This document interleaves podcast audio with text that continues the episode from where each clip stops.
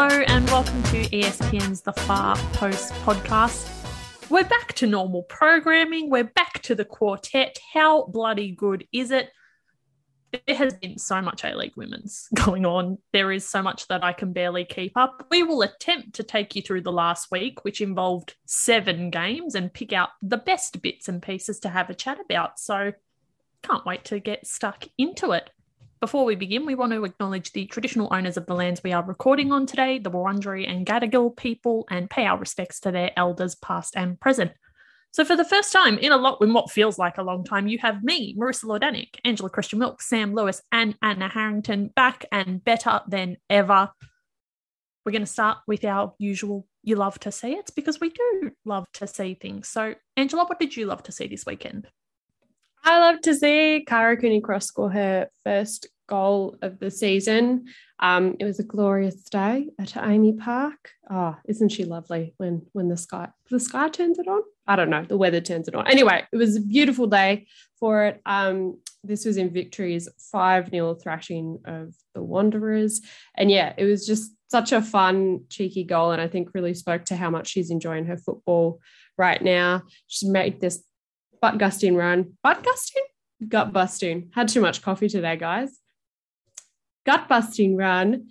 Um, Langman came out to meet her. She just, you know, did this little dance around her, popped it in the back of the net, fell on her face, grinning all over. It was, it was beautiful. Yeah. So anyway, you'll love to see it. Kara Cooney-Cross doing goal stuff. I will get better as the episode progresses. This is a promise to you all. Potentially. Anyway. I, I can't get past butt gusting. I'm sorry. Butt gusting. That's all. That's you making a fart joke unintentionally. Oh, yeah. Butt gust. Oh,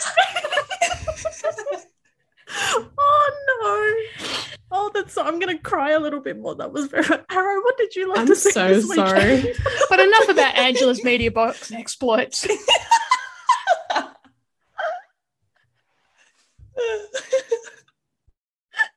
I'm a professional, thank you. Do not do that in there. Arrow, please share how good. It'd be hard to beat that. Um, but to be honest, uh, I, I didn't go with the goal for, uh, well, these ended in goals, but I picked out a couple of really good assists for my you love to see it. Um, One was Dylan Holmes putting in what I think Teo called a Hollywood ball for Fiona Worts to score um, back post tap. And it was a far post tap, and you could say.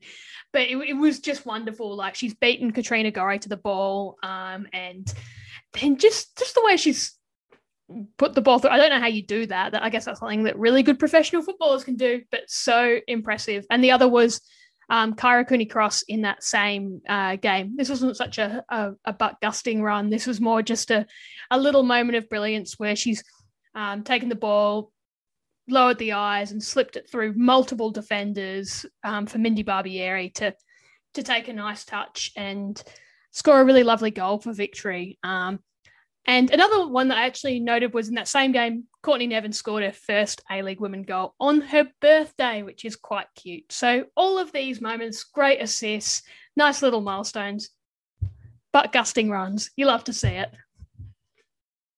Get it together, Marissa. She's crying. Okay, we're going to need to put some elevator music in here. I'm so we... sorry. That's so funny. Oh, God. Okay, I'm fine. Sam, what did you love to see this weekend? I mean, I love to see this Zoom chat. I've loved that the first thing that we do when we all come back together for an episode is is fart jokes. It's, this is what I've missed, you know. I just think it wasn't even a fart joke. It was unintentional. Just the energy from Angela turned it into one. What I love to see is carrying on the theme of this episode with amazing goals scored. I loved to see Wellington Phoenix win their first ever A-League women's game, a three nil defeat of Canberra. The two goals that were scored were a little bit nixy. They were a little bit scrappy, but the reaction from the team and particularly from head coach Gemma Lewis after the final whistle was just fabulous. Like, this is, these are the moments that you remember in leagues and, and games like this, you know, so Wellington Phoenix, their first ever win in the competition, and it is absolutely not going to be their last because they're a fantastic team. You'd love to see it. I think everyone loved to see that, barring Canberra.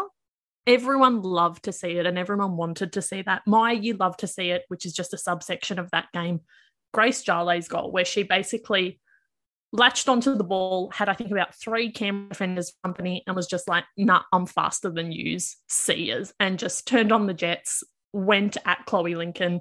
Unfortunately, there was nothing she could do about it, but Grace Jarley just saying, nah, see yous, um, I'm better than yous, catch you later, we just made my day. Absolutely love to see it. But let's stick with this Knicks win as our entry point for this conversation about this last round of dub, because it really was just the best story, the nicest feeling. You could see how much it meant to the players and Gemma Lewis, like you said, Sam. It was just a really good, comprehensive win, and I think it was really important that it wasn't some like jammy one nil kind of thing. They put the goals on. They put the performance in. So, Angela, I'm curious on your thoughts on this game to start us off.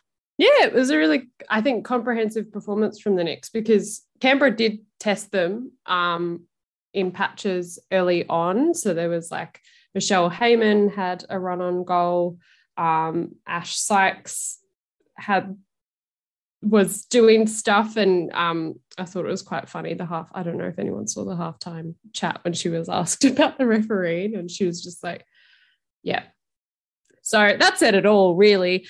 But um, yeah, the Knicks were, if you, from that context, they were very physical, and they really, I, but I also really appreciated how composed their defense looked. It was a shame that Kate Taylor went down with an injury and um, had to be replaced Um, quite early on, but I think that's also a testament to the fact that they were able to still put in such a great defensive performance. Um, and yeah, I've just really, like, watching that game, it really made me reflect on, oh, they just look so much better. They look so much more confident, so much more composed, but they were still able to really um, put everything on the line when they needed to. There was like a really fantastic Kramer slide tackle as well in that first half.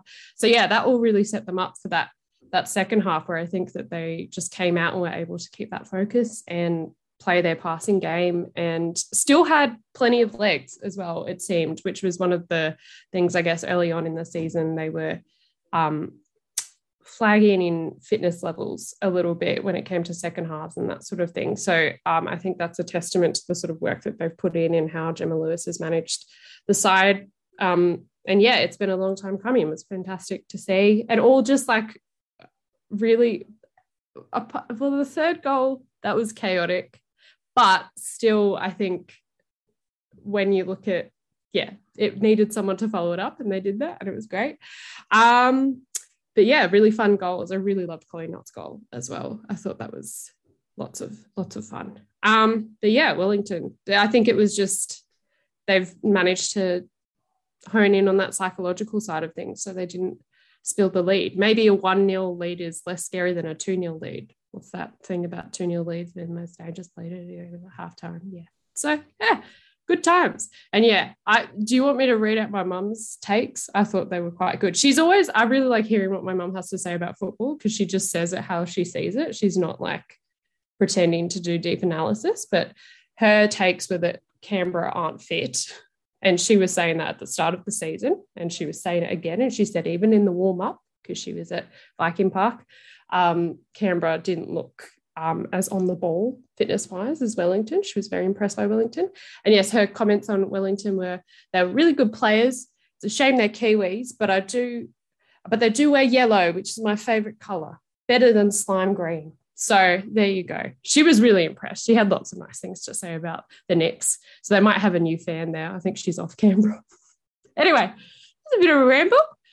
Too long, didn't read. I really like their defending as well as their attacking. It was a great, great game. Love them. We get a segment inserted in future episodes where it's just Angela's, Angela's mums. Yeah, Angela's parents' takes on the football. I, I want to know how they think about things forever, not just in football, but in, in general, I think. Ah, yeah, she's good for needed. The sound bites, that one. You love to see it. Um, I like what you said there, Angela, about the, the defensive performance, because I think, um, albeit this time they didn't score early and then have to have to defend their lives the whole time. I think the natural instinct, I imagine, especially for, I mean, Knicks fans and media watchers over there, would have been, can they hold this lead? And I'm sure it would have been entering the players' minds, and they would have been thinking about it.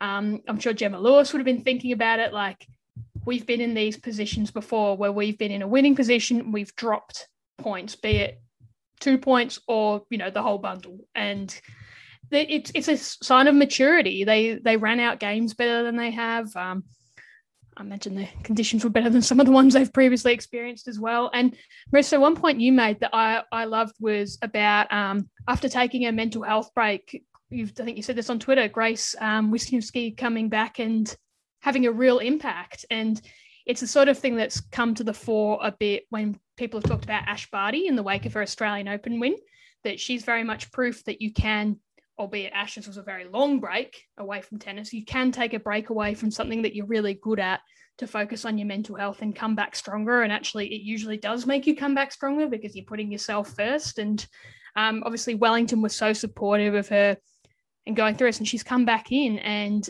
played a really important role in in this breakthrough win. And it just is one of those little things that shows that they're building something really good with these players at Wellington, kind of against the odds, but given they weren't able to to recruit some senior players and, you know, saw some go to other teams, and they've got restrictions that we've talked about in terms of their Kiwis, and who knows if what they're going to have to do with their goalkeeper situation. Like, there's all these little things that are difficult, but when you see um, those little bits of culture that you're building, and we've we've talked about culture in this pod before, where you do things like you look after your players, you put them first, um, and you you see what happens where Kate Taylor, who'd been excellent, had to come off, and you back someone else in to, to fill the role, and Mackenzie Barry's a player who'd been very promising but had made a couple of errors and puts in a good, you know, like you, you see these things. These players are building and building throughout the season. They're learning. They're kind of learning on the job. And it is sad that we're not going to really see it come to fruition kind of at the end of the year. They're not going to be able to play in New Zealand. It's obviously such a short season. But the development from this team throughout is is so exciting. And that's where it was so good to see it culminate in that. But not only with a win, but with a clean sheet, because Lily Alfeld has been the difference between them copying losses and copying thumpings in some of their early games especially. And she's deservedly got a, a national team call-up. And for her and for that defence that has really had some difficult times, uh, you know, you think of players getting bodied by the likes of Hannah Wilkinson and having to deal with those sorts of things, they just come on in leaps and bounds. And I think that's that's what's so exciting. It's that reward for effort and for sticking to what they're doing and not, not reverting to some sort of boring, you know, nuggety, boring style of football to try and keep scorelines down or to try and snatch jammy wins. They're playing the football that they want these players to play. They're backing them in. And I think Chloe Knott, who you mentioned, Angela, is a really good example of someone who's been back to play with a bit of flair and to try and create and do some cool stuff on the ball. And it pays off. And Sam, I know you're, you're a big fan of seeing them do their thing, but it, it has just been so rewarding. And it, it feels like it was just so deserved, this breakthrough.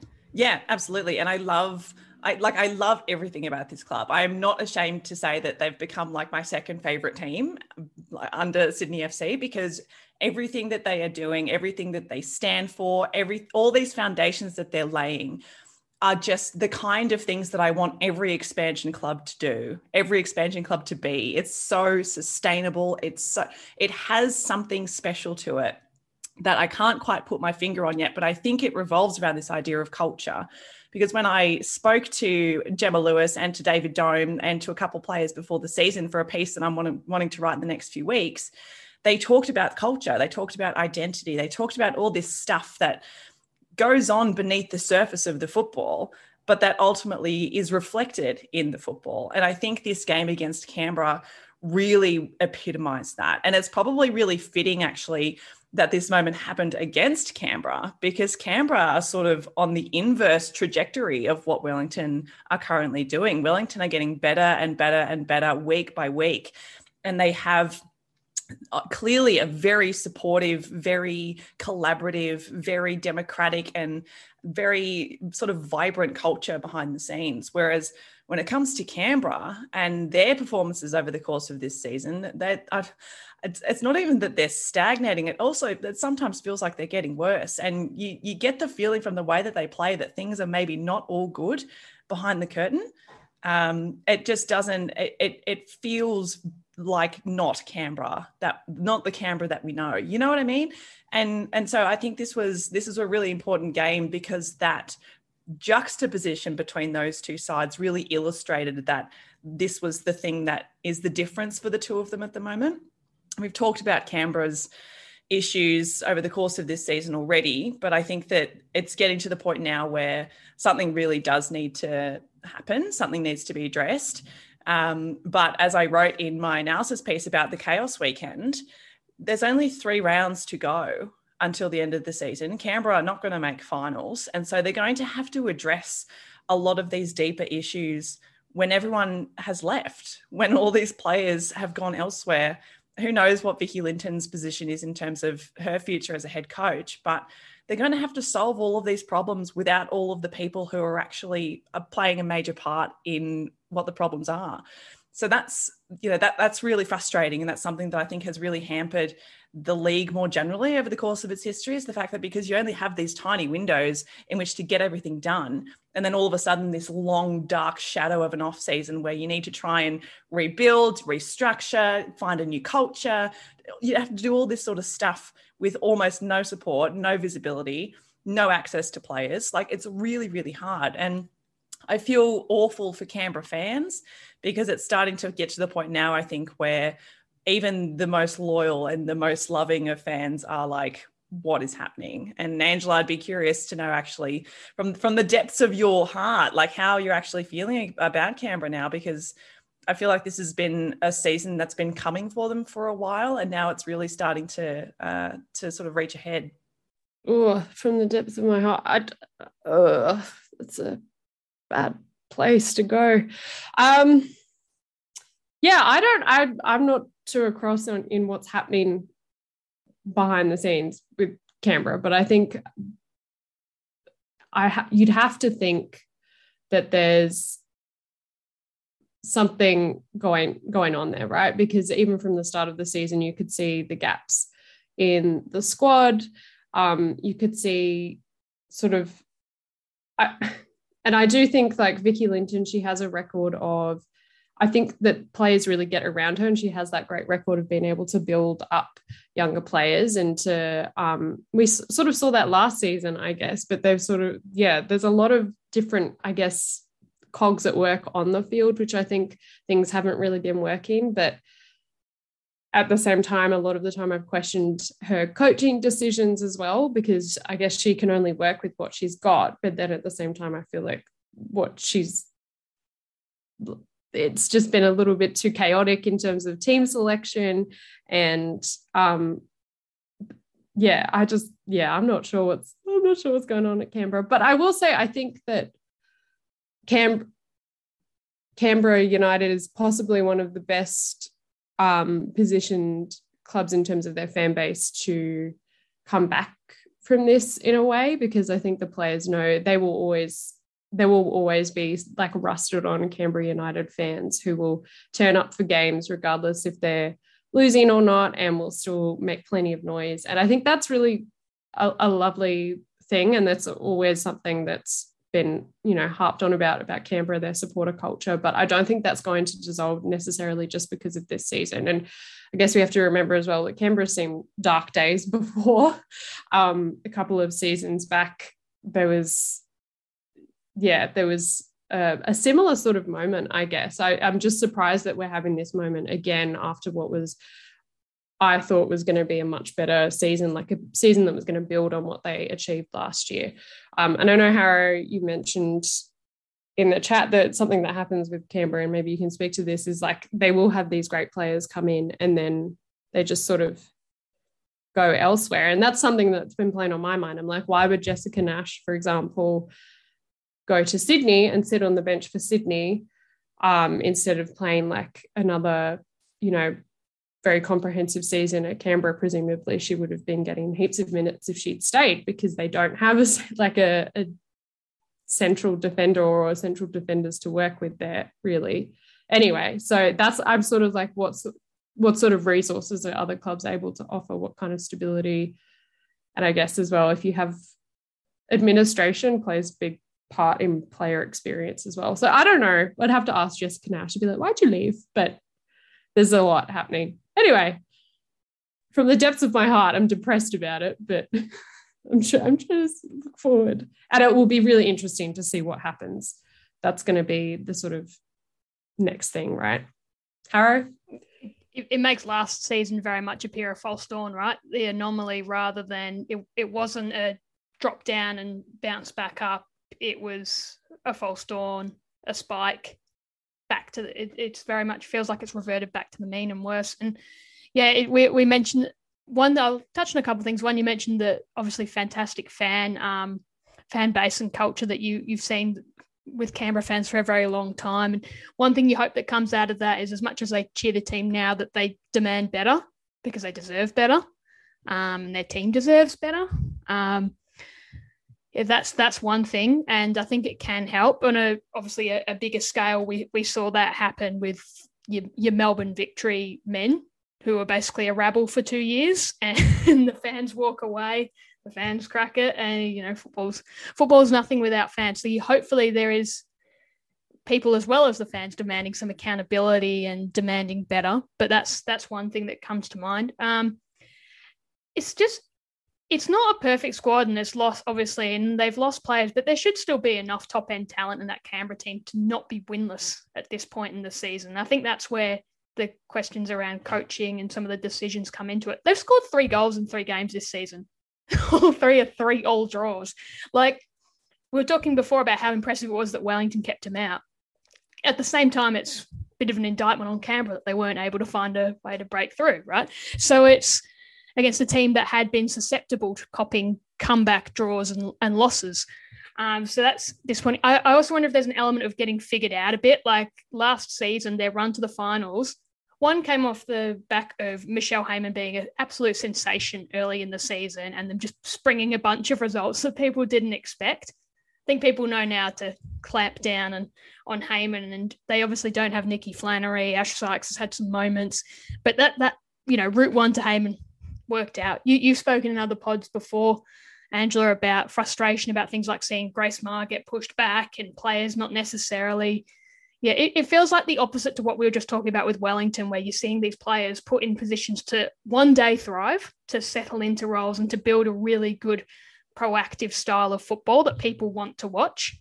And I think that's that's a big battle as well. There, there's not just the results side. You want to be a team that people want to go and watch, especially as a as a standalone club. I, as as you mentioned, I don't know all the intricacies of what's going on behind the scenes. Obviously, they don't have the the heavy backing of a, a big A-League men's club behind them to help. But unfortunately, they do have to find a way to compete, because otherwise you will, unfortunately, despite their great and rich and proud history, get people questioning their viability in the competition long-term. And we don't want that. They are, as I said, such a proud, long-standing member of this competition that have had great accomplishments, great players. They've brought through young talent. They've um, nurtured the careers of so many. They looked after their players when that wasn't necessarily a trend across the league. It has such a proud history, but you can't rest on that. Like, they're going to have to find a way to, to move forward from this. And uh, Sam, you mentioned just sort of, you have to sort of do that introspective look post. It's going to have to be post-season. Um, and, and find a way to to turn things around again. And yeah, it, it might be like, can you bring through more young players? Because as much as the Knicks have struggled results-wise this season, people have loved seeing some young talent get brought through.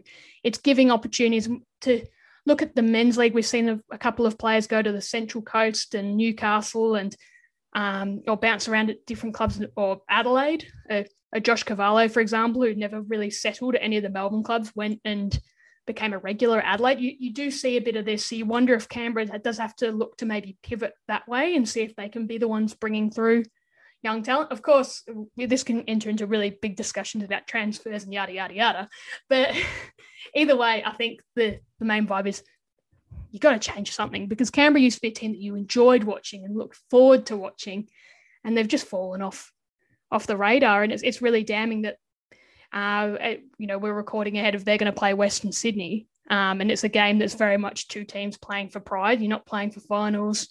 You're not really playing for anything. It's not box office, unfortunately. It's, um, yeah, it's it's a shame. And, you know, it's it that part of that is the factor, as Sam mentioned, of a shorter season. You don't get the chance to to do a mid-season change-up or have the mid-season heart-to-hearts or do a bit of a recruiting drive, and maybe they don't necessarily have the resources to do that as well. But with a longer season, you go, oh, maybe we can turn things around, because they weren't too far off the pace, um, you know, even a couple of games back, results-wise at least. It's, yeah, it's it's a difficult one. I'm glad I'm not the one having to to try and figure out a way to write it. Also, I'm not... Um... I don't know how this fits in, but it always shocks me a little bit. I guess I'm, anyone who's listening, feel free to correct me if I'm wrong here, but Canberra United don't have any um, representation on the Australian Professional League's leadership team and, and board, right? And so I'm sort of wondering what kind of support then, what kind of conversations are happening there? What kind of support are they able to get there? So they're able to stay in line with the the big plan for these leagues to be becoming more comp- competitive and more professional and um, a better product overall. Like how I, I'm very curious about what's happening. Yeah, the flow of communication potentially there. That's obviously, there's so much, mo- like a great deal of the accountability lies here with Canberra, almost all of it. But um, I think that's just something worth noting as well. Yeah, absolutely. And just not to bang on too much about Canberra, but I think it is also worth noting that they are the only club at the moment who is still run by a federation.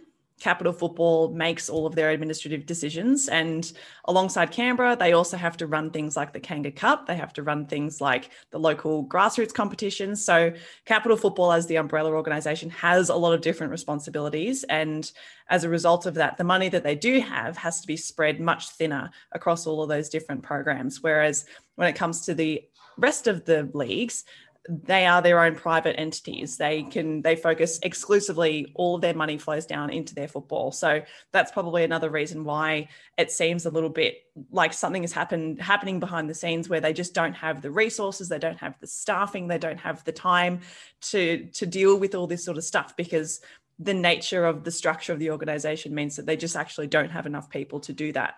Um, so it may be worth starting to ask whether we need to find a buyer for Canberra United, whether Canberra needs to actually be sold and, and come out of the uh, the remit of Capital Football, because Capital Football ought to be focusing on grassroots, on the grassroots game, whereas Canberra is an elite club and deserves to have all of the funding that is being afforded to the rest of their competitors. So yeah, but that's a, I guess, a conversation for other people in other rooms and not for us.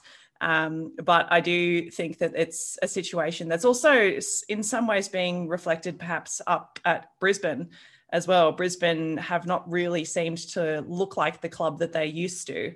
Um, I, I don't think it's a, a similar sort of backroom admin issue, but in terms of their football, like, man, their game against Adelaide, that was maybe the worst game I've ever seen Brisbane play. And I don't know, again, they finished second last season in the league. Was that just like a like a new man, like a bounce? I don't know how to sort of understand Brisbane. They're just, they're too chaotic for their own good. I guess is with But the similarity there, though, me and Marissa were chatting about that before the pod, in terms of like, A, Canberra's ownership. If we pulled our savings, maybe could we buy Canberra? I don't know. Canberra becoming actually like a, a, a fan-owned club, I would be a million percent behind that. That's let's just put that, let's just put that out into the universe and see if it manifests. Mm, yep. I don't mind that. And public servants, most of the time they have money. Could your could, Angela, could your mum do the match reports for them? Oh, absolutely. I'm sure they'd love that. Um, what was I going to? Oh, yeah, yeah. So Canberra ownership, but also Brisbane have the interconnections with the Queensland Academy of Sport as well. So they've got a similar pipeline of talent happening compared to Canberra, where a lot of the players that are coming through at Canberra are through their academy, and their academy has the team, like sort of similar to what is happening in other states, but you see the split. For example, in Victoria, we have F V emerging, and then you have a program like Melbourne Victory Academy, and they're not as intertwined. They're, they're not intertwined, but players can benefit from both of those programs, and they are separated out. So, but um, yeah, Brisbane, they should be better than what they should be playing. So, like, they can play well. I don't know what is going on there. I'd, I'd, I'm more annoyed at Brisbane than I am at Canberra, to be honest. I feel like they should have the depth and the talent to be winning games that they're losing or drawing. The main question to come out of anyone, as we know the other day, a lot of these games are sort of happening simultaneously or overlapping. So I think if you're focusing on another game or when we're just checking the scores intermittently, your first question would have been, what the fuck is going on? Like, Brisbane, like, thank you to my uh, colleague, friend of the pod, Ed Jackson, for these stats. That loss to Adelaide, first of all, you ate to be Brisbane, copping a scoreline like that. The worst, um, the most goals they've ever conceded in one game, and also their biggest losing margin. Like, this is a, we were speaking about proud clubs before, and Canberra is one of them. Brisbane, what on earth? Like, that's a total capitulation. Yeah, Adelaide, fantastic. Fiona Worts, incredible. Really exciting. I think pre-match, you look at this game and you go, ooh, looks like a bit of a banana skin one for Adelaide. We often talk about them Adelaiding it and not making the finals. Didn't have to worry about that one bit because Brisbane Roar just came to the party completely, or didn't. They just didn't rock up. They slipped like, over their own skin is what they yeah, did. Yeah, exactly. Like you, you look at on paper and you go, oh, that that Gorey Norrie midfield should be able to do a bit, cause some problems, stand in the way. You know, you're not going to have players like Dylan Holmes or Emily Condon or whoever having it all their own way.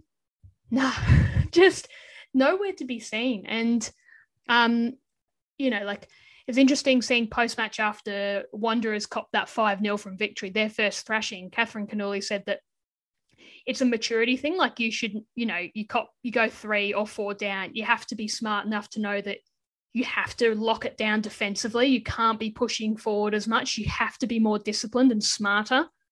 What the hell was that from Brisbane then? Like, Adelaide sensation, I don't want to take anything away from them, but in a professional league where you've got some quality players in there, like players that have played at Matilda's level or have played a lot of senior games, you should not be copping losses like that. Like, it's it's embarrassing. Like, and they'd have all felt it. They'd all be hurting, and they'll be asking some serious questions. Like, yeah, they don't have they don't have Emily Gilnick and Claire Polkinghorne that they had last year, but that's the difference between being, as we saw in the finals race, right, and Tamiki Yallop, between being, you know, in the top two and sort of around, you know, just outside finals. They don't look anywhere near it, like, doing that. And this is a team that has pulled results out of the bag. Like, that we saw them beat Melbourne Victory in that game where uh, where Gorey was obviously excellent, and we saw them nearly beat them in another one, and they were very gritty against Sydney with ten, if I remember correctly. And then to go from that to conceding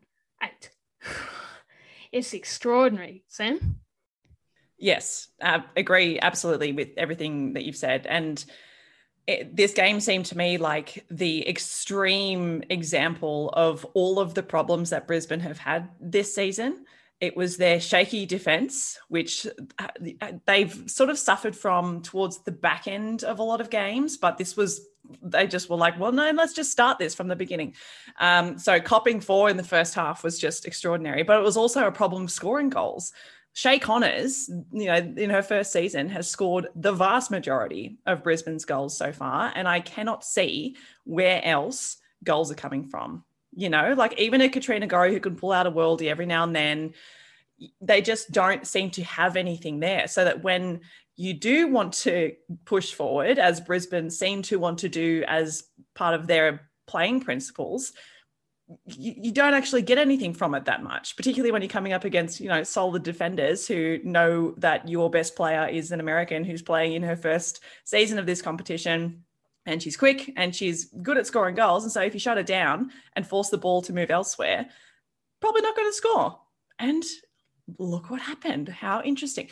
But yes, no, it's, it's, and I think it's particularly damning for Brisbane, as Angela was sort of saying, because they, like Canberra, but to probably a greater extreme than Canberra, have such a long and rich history of producing Matildas, of producing quality players, of having this pipeline that has seemed to have worked in the past. And so you have to sort of wonder, why is this not working now? Like, is it is it the same sort of structural issues that we're perhaps seeing at Canberra, or is it just is it just a, a weird flash in the pan season? Because like, they have the players who seem to, I almost feel like we had this discussion after the Matildas got knocked out of the Asian Cup, like they have the players to be able to do better than what they're doing.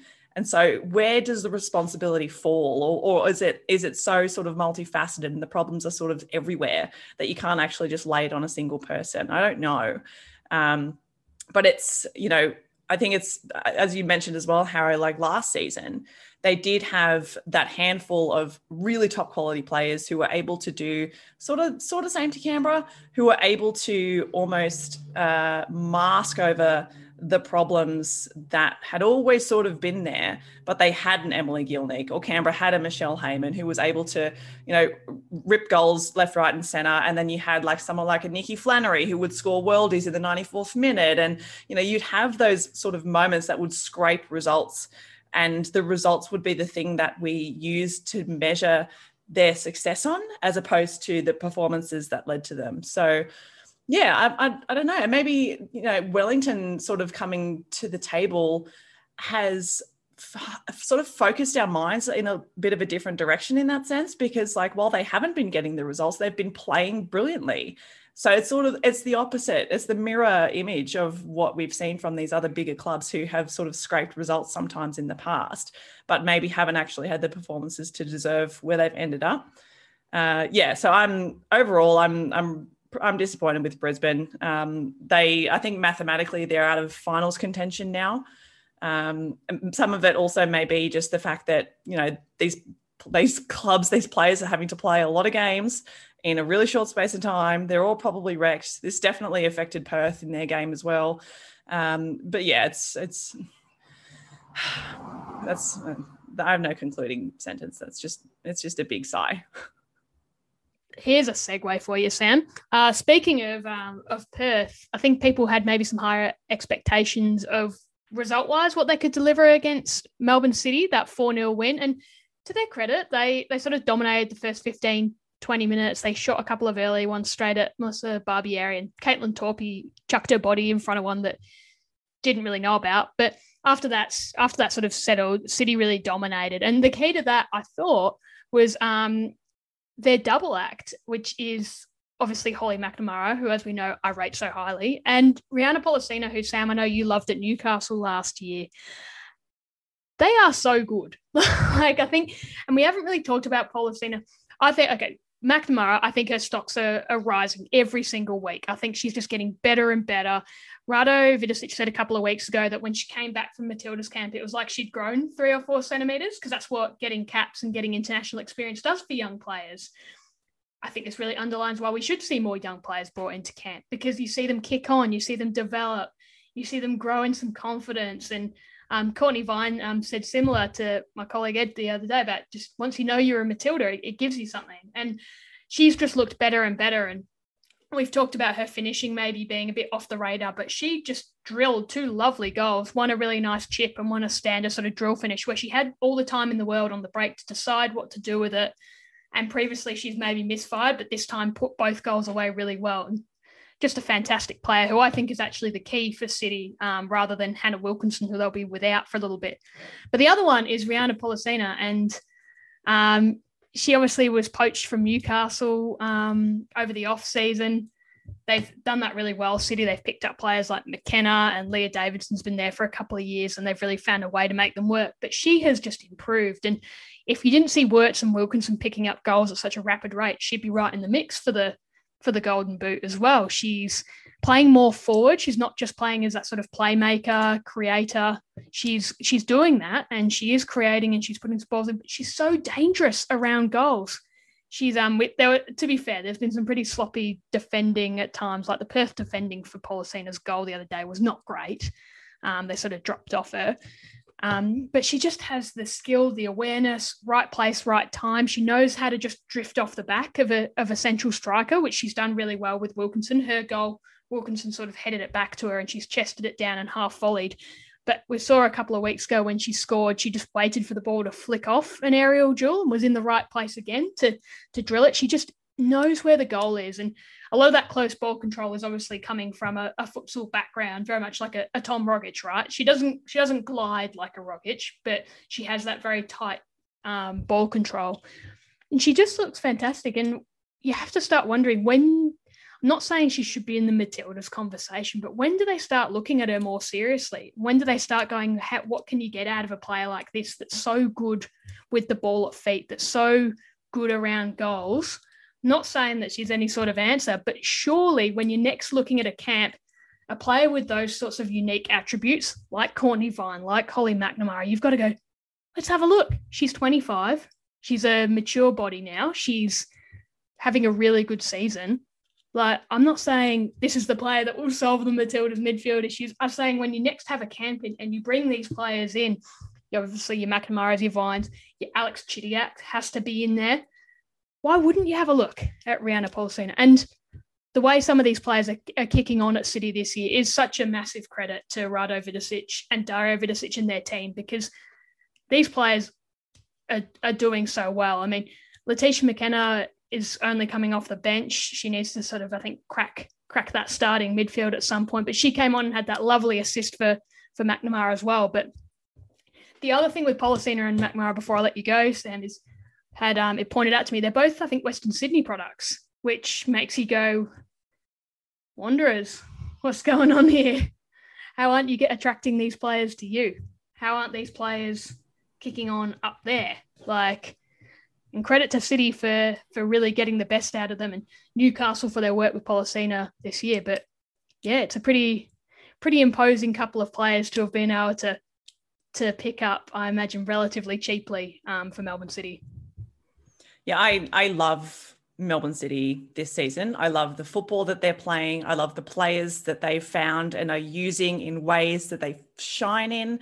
And they're they're benefiting from it, right? Like they're they're going to make finals. They are mathematically in contention still to possibly take out the premiership as well. Like I, I sort of tweeted about this as well. When you watch that game against Perth Glory, you really saw the contrast in terms of The, the styles of play. Melbourne City keep the ball on the ground. They very, very rarely panic. They very rarely bomb it long. It is, it's short, sharp passes to each other, and they progress the ball up the field. And it's like, it sounds so simple when you say that, but when you watch other teams, Wanderers are another good example of a team that doesn't do this. When you watch them against other teams, you see how that style of play manifests in them always seeming to have control of the game.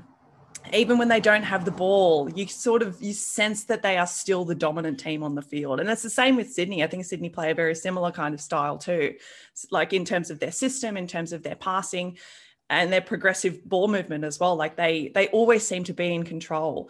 And that's what is so exciting, because it allows these players to show their individual qualities. And that's why I love that Pollicina has found herself in this system, because coming from a futsal background, coming from a background where you have to have short, sharp passes in order to do anything, she's shining. And I think another thing that it sort of speaks to as well in terms of Matilda's conversations is our number tens, just number tens in Australian women's football. Like, who have we got? Emily Van Egmond is sort of the utopian ideal, I suppose, of our, our current number tens, but who's coming behind her? Who do we actually have who's playing in a creative midfield position in the A-League Women's who would be able to step up to that level? Like, we've talked about the number six, we've talked about centre-backs, we've talked about goalkeepers, but the creative attacking midfielder is a really, really crucial one. And particularly in uh, competitions against Asian sides like we saw in India, where we needed creative midfielders to unlock some of those deep-lying defences, people who have those really incredible skills, that technique on the ball, the ability to see pa- passes that other players just perhaps don't see. Rhianna Pollicina seems to be one of those players emerging in that position. And if she's able to maintain Um, uh, sort of that that kind of midfield position going forward for the next couple of seasons, I think she definitely should be in consideration for something a little bit bigger than what she's got, because she has those things, you know, she has the, the qualities that you want from a player like that. I think at the moment, the only thing that she's possibly lacking is speed. Um, and overall, probably just a bit of fitness, just to be able to really go back to back mm. to play lots of high intensity matches again and again and again um, without her body sort of falling apart. But this, these were things that she had displayed at Newcastle. They're things that she displayed when she played for Arpia Leichhardt here in the M P L W. Uh, these are things that that she has always played as a, a futsal-loving footballer. So, yeah, I think the the more that teams really embrace those kinds of players and allow them to express themselves and what makes them good and effective, I think the better and more interesting and more exciting the league generally is going to be. That's one thing Holly McNamara even said on Paramount Plus after the game, and she said it to me a while back, that Rado's system is allowing them to play with freedom and express themselves. And that's what you want, especially from young players or creative players. And I think this kind of flows into, we were going to touch on Kara Cooney-Cross. And I mean, I think looking at the way she performed on the weekend, one goal, hand in three others, let's not see her as a six again, please. Like, she played on the wing and was fantastic. We know she can drift into that creative midfield role as well. She's an attacking player. And when we're talking about these players that we want to see, like, yeah, we I know defence wins championships, but when you've got players that have got creativity and ability, and Victory are very much putting her where, where they feel, like, you've got to make the most of these players and get the most out of their talents. And clearly, for Kara Cooney-Cross, when she's given the freedom to butt gust forward, Angela, um, that's that's what she can bring. Like, she's just got she's got something there. She's got that acceleration. She's got that creativity.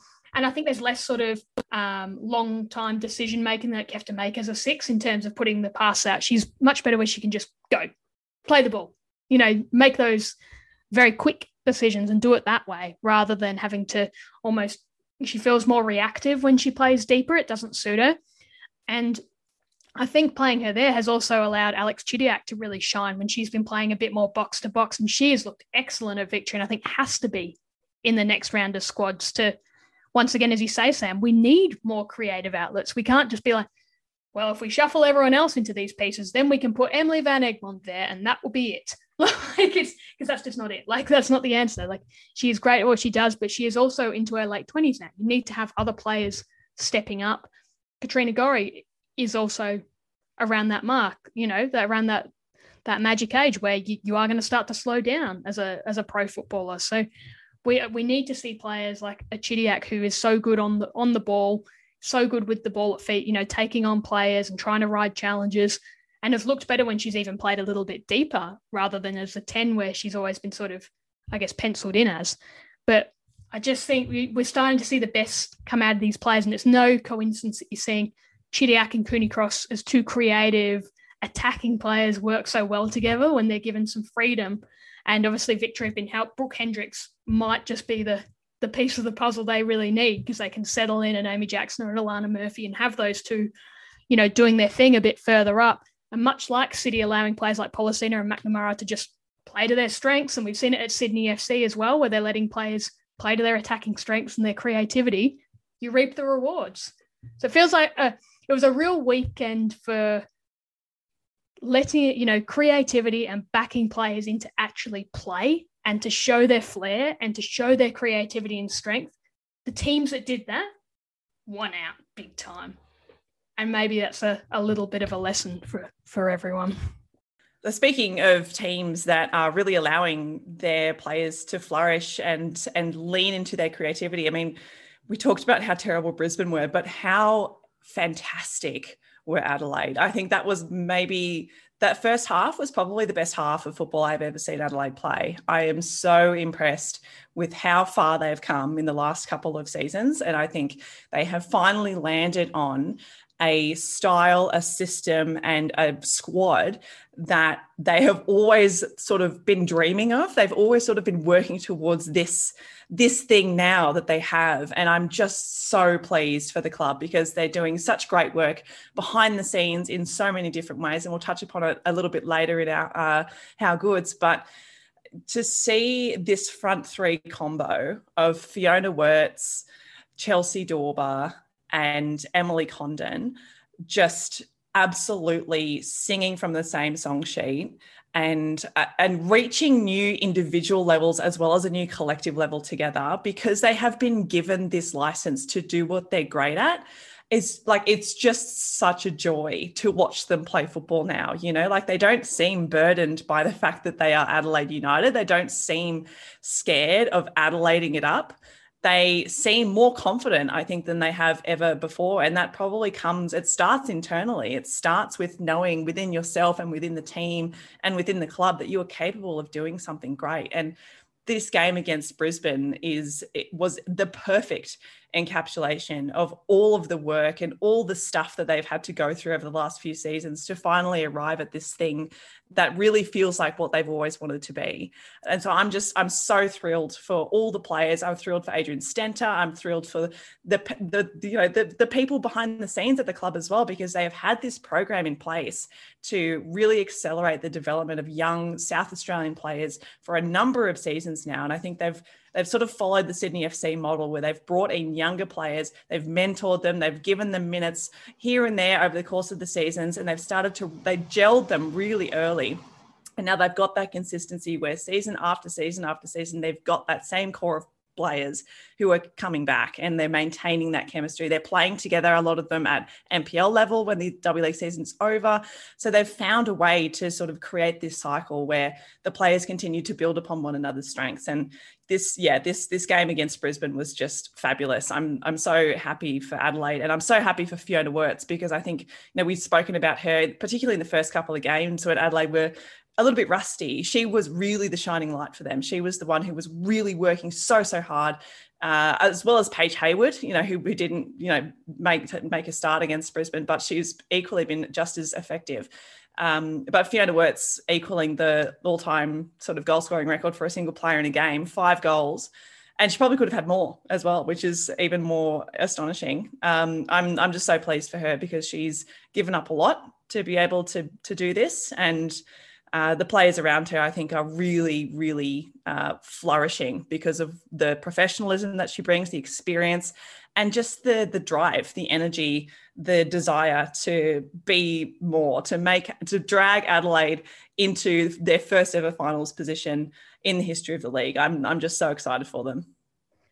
How well times that signing of Dylan Holmes as well, and I think a bit of credit's oh, yeah. got to go to her, not just for her role within this team. We've talked about it before, that she provides that midfield stability that has shored up that back line, because Matilda McNamara in particular was so shaky early in the season.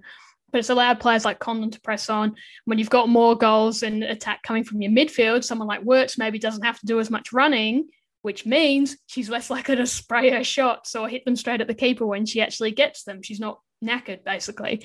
So that's, yeah, it's all coming together really nicely. And, it, and I think credit to Holmes as well, because I imagine it would have been quite a difficult, maybe a humbling experience to go, this stint in Europe looked like a dream and it's not worked out the way I planned, and I wasn't really playing, so I'm going to come home and play. Like, it's it's a difficult decision to make. I don't envy any player having to decide whether they want to f- try and fight their way out for a spot. And we've since seen Andrew Hegerberg has signed at um, B K Hucken since, so it would have got even more difficult, I think, for a player like Dylan Holmes. Um, anyway, she's come back and and done really well. I, I do think this does kind of flow on, though, Sam. You mentioned Fiona Wirtz, and this is probably an easy segue to the boot, because in the wake of that five-goal performance where she equaled the record set by Kate Gill in, I think, twenty fourteen and equaled by Hannah Wilkinson early this season, Channel ten actually did a follow-up story, and it turns out that Fiona Wirtz, who is a, as you tweeted, Sam, is a qualified,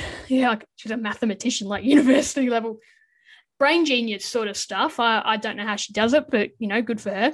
But she's actually been working part-time at Macca's to supplement this. And um, you you tweeted about it really well, Sam. It's it's probably actually an easy boot for us that it's it's not a good news story that, It's if to me, it felt like a story that could have happened ten years ago or even five years ago when years ago when Kylie Ledbrook used to do this. And she, you know, was working at Macca's and was actually a manager, I think. But Fiona Wirtz is doing part-time work to basically supplement her ability to play. And Sam, I like the way you put it. And I saw, I think it might have been friend of the pod, Kieran, talk about it. It's like those aspirational stories you see in the American news where it's like, this town all got together to pay this kid's medical bills, or this, you know, these are the things that happen. It's like, it's not a good, it's not a good news story that a, a twenty-six-year-old professional, or in this case, clearly it's semi-professional athlete, is is having to to take on a service level job in this COVID environment as well to be able to play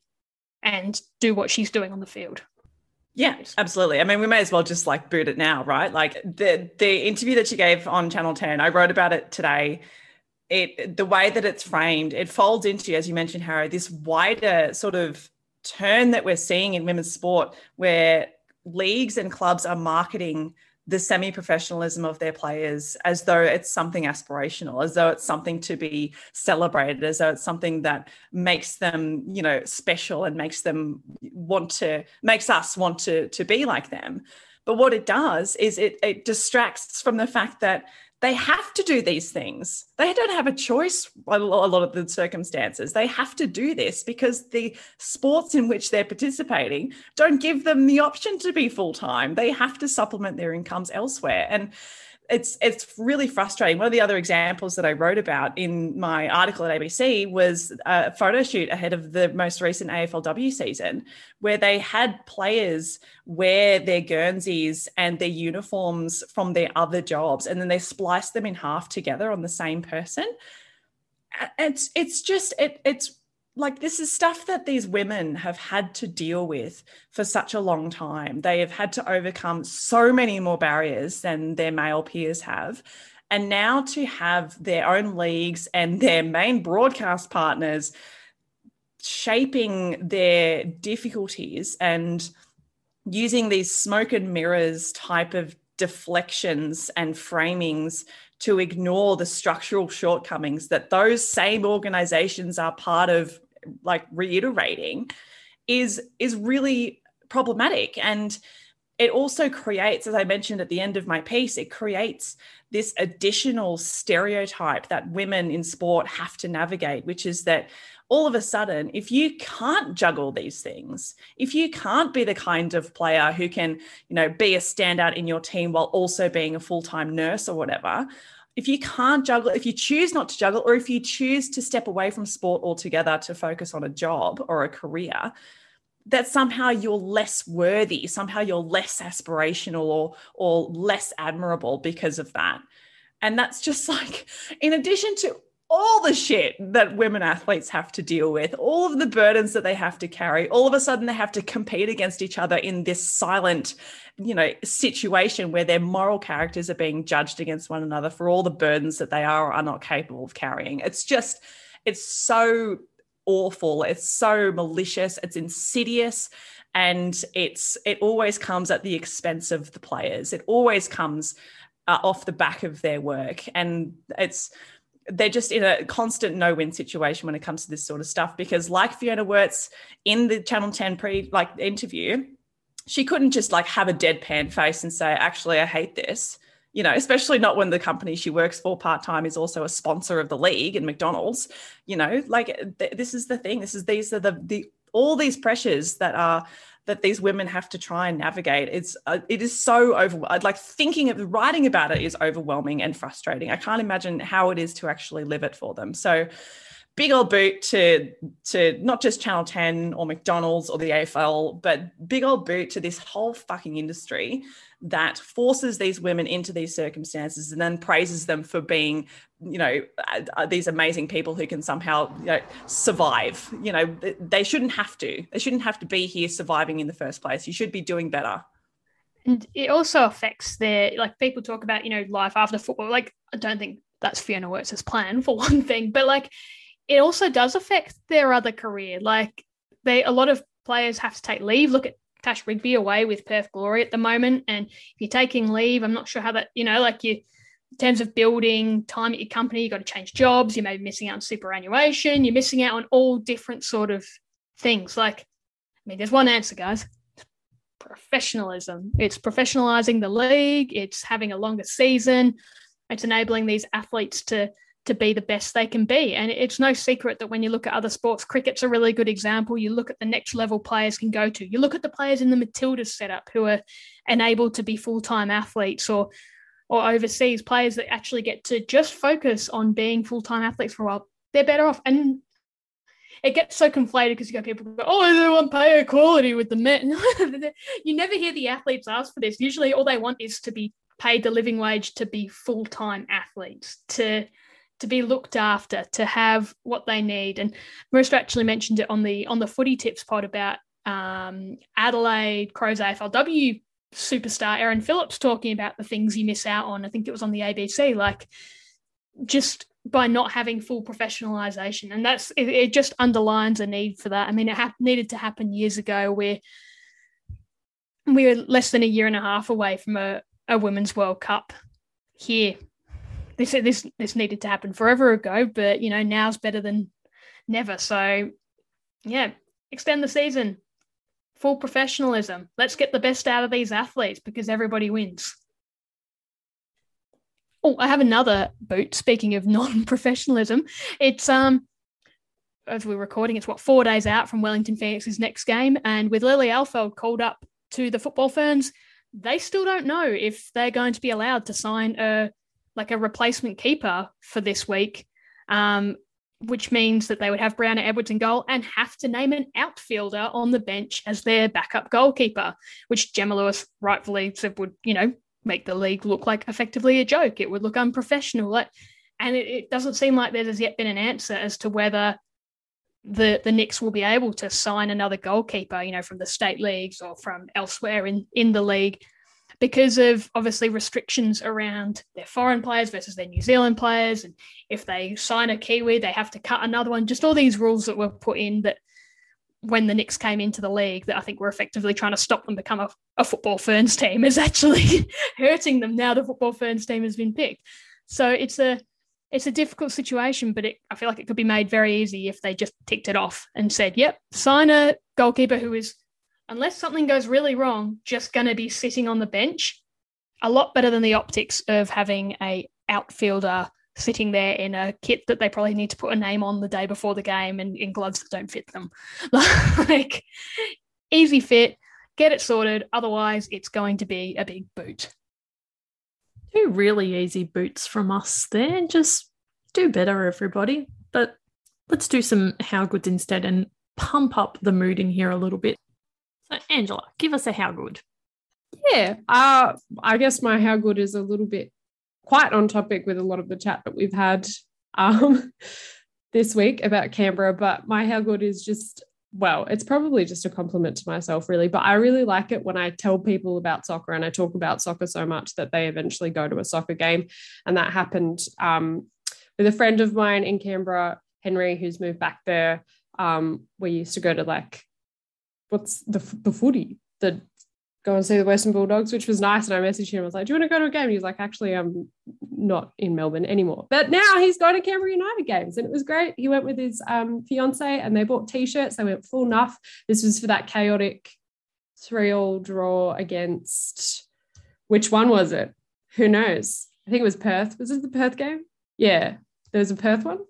One of them, the most recent three-all draw. So how good to pestering people so much about football that they end up going. I really love seeing, like, getting people involved in football and, and seeing the stuff that I love and, and enjoying it themselves. So, yeah, that's that just made my week when he messaged me and about that. So, yeah, how good. I don't think he listens to the pod. He's not at that level yet. But to be fair, my mum hasn't been listening to the pod, so I won't get in trouble for anything I've said this week. How good. That too. Full nuffs. How good.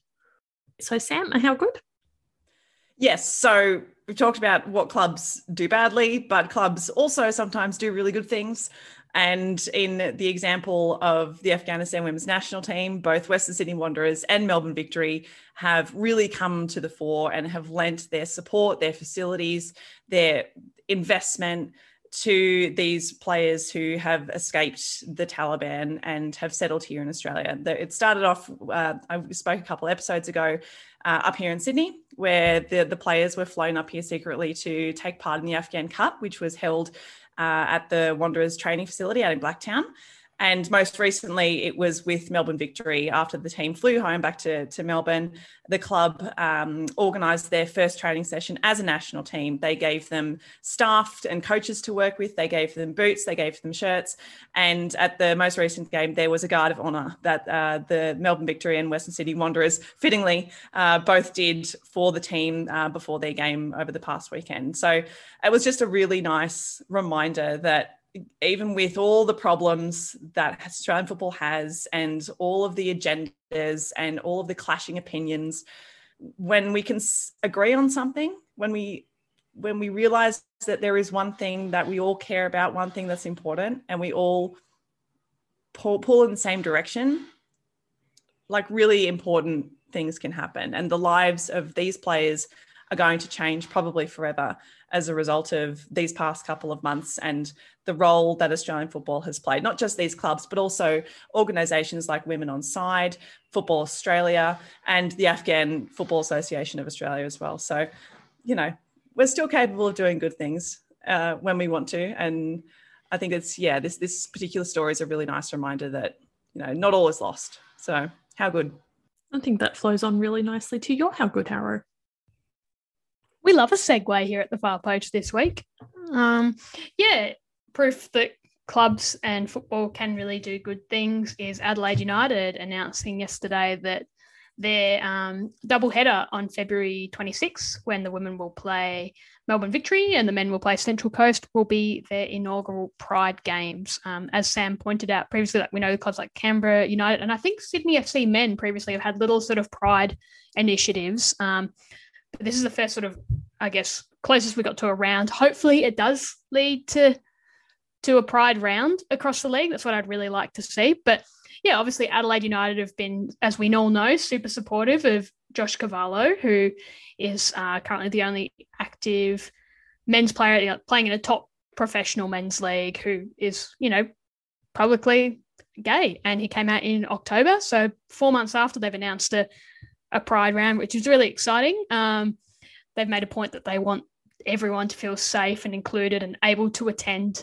the football, which is a pretty, yeah, pretty standard approach with these sorts of these sorts of games. So, yeah, some nice quotes from Josh about how well supported he's felt since joining the club. Carl Viert, the coach of the men's team, was on his Zoom yesterday talking about how they want to feel like they're a club where when anyone comes to their games, they feel welcomed and they feel included and they feel safe. They want their games to be a safe space. And this is a good step in that in that direction. Um, friend of the pod, Chloe, who's an Adelaide fan, uh, did make, a, I thought, an astute point that it, it would have been nice if we'd seen this happen before we saw a male player come out, because obviously in the A-League, women slash W League, there's been many, many queer or L G B T I Q plus women in the W League slash A League women for years, great role models. And, you know, that's, that's always been a very good community, but real better late than never. And it's great. It's been great to see how Adelaide have really supported Josh. They, they backed him in to, to come out to, you know, make that decision to put himself in a vulnerable place and do what he felt was best for him. And they supported him all the way. And then when he copped some abuse, they really took a firm, firm stand in terms of condemning it and supporting him. And yeah, they, they've, they're really leading the way in that sense in this league. And it's it's just a, a really nice story. You know, you need some good news stories. And um, they're going to wear, both the A-League men's and women's teams will wear rainbow um, names and numbers on the back of their jerseys, obviously a show of solidarity and support, which is always nice. And there'll be merch on hand for anyone that wants to buy. And I imagine it'll actually turn into quite a nice event because Cooper Stadium is an absolute ripper of a stadium. Um, The doubleheader should be good fun. That, like, that's going to be a belter of a game between the women first up and then Adelaide Central Coast is two teams in the men's looking to make finals. And it's all going to be wrapped up in a really nice day that should be welcoming and people feel like they'll be able to able to come along and have a good time and feel safe and welcome. And hopefully we see some people who maybe haven't been to the football before get to experience it in what is set to be obviously a really inclusive and, and safe space. So, yeah, kudos to Adelaide United. And as I said, hopefully This is a, this is more just the beginning, and we see league-wide Pride rounds across the A-League men and women going forward. And, yeah, on to bigger and better things. So, yeah, Adelaide United doing the thing and making a, a, a pride, long-awaited, I think, Pride Games. How good. Just so, so good. Can't kind of celebrate Adelaide United enough for doing this, but that's it from us. Thank you so much for tuning in this week. Remember, you can find us on E S P N dot com dot A U and the E S P N app. We're on Spotify, Apple and Google, wherever you get pods. Feel free to subscribe and leave a review wherever you do listen if you like what we're doing. We are at the Far Post Pod on all social media, so you can have a little chat to us over there. But Until next time, see yous.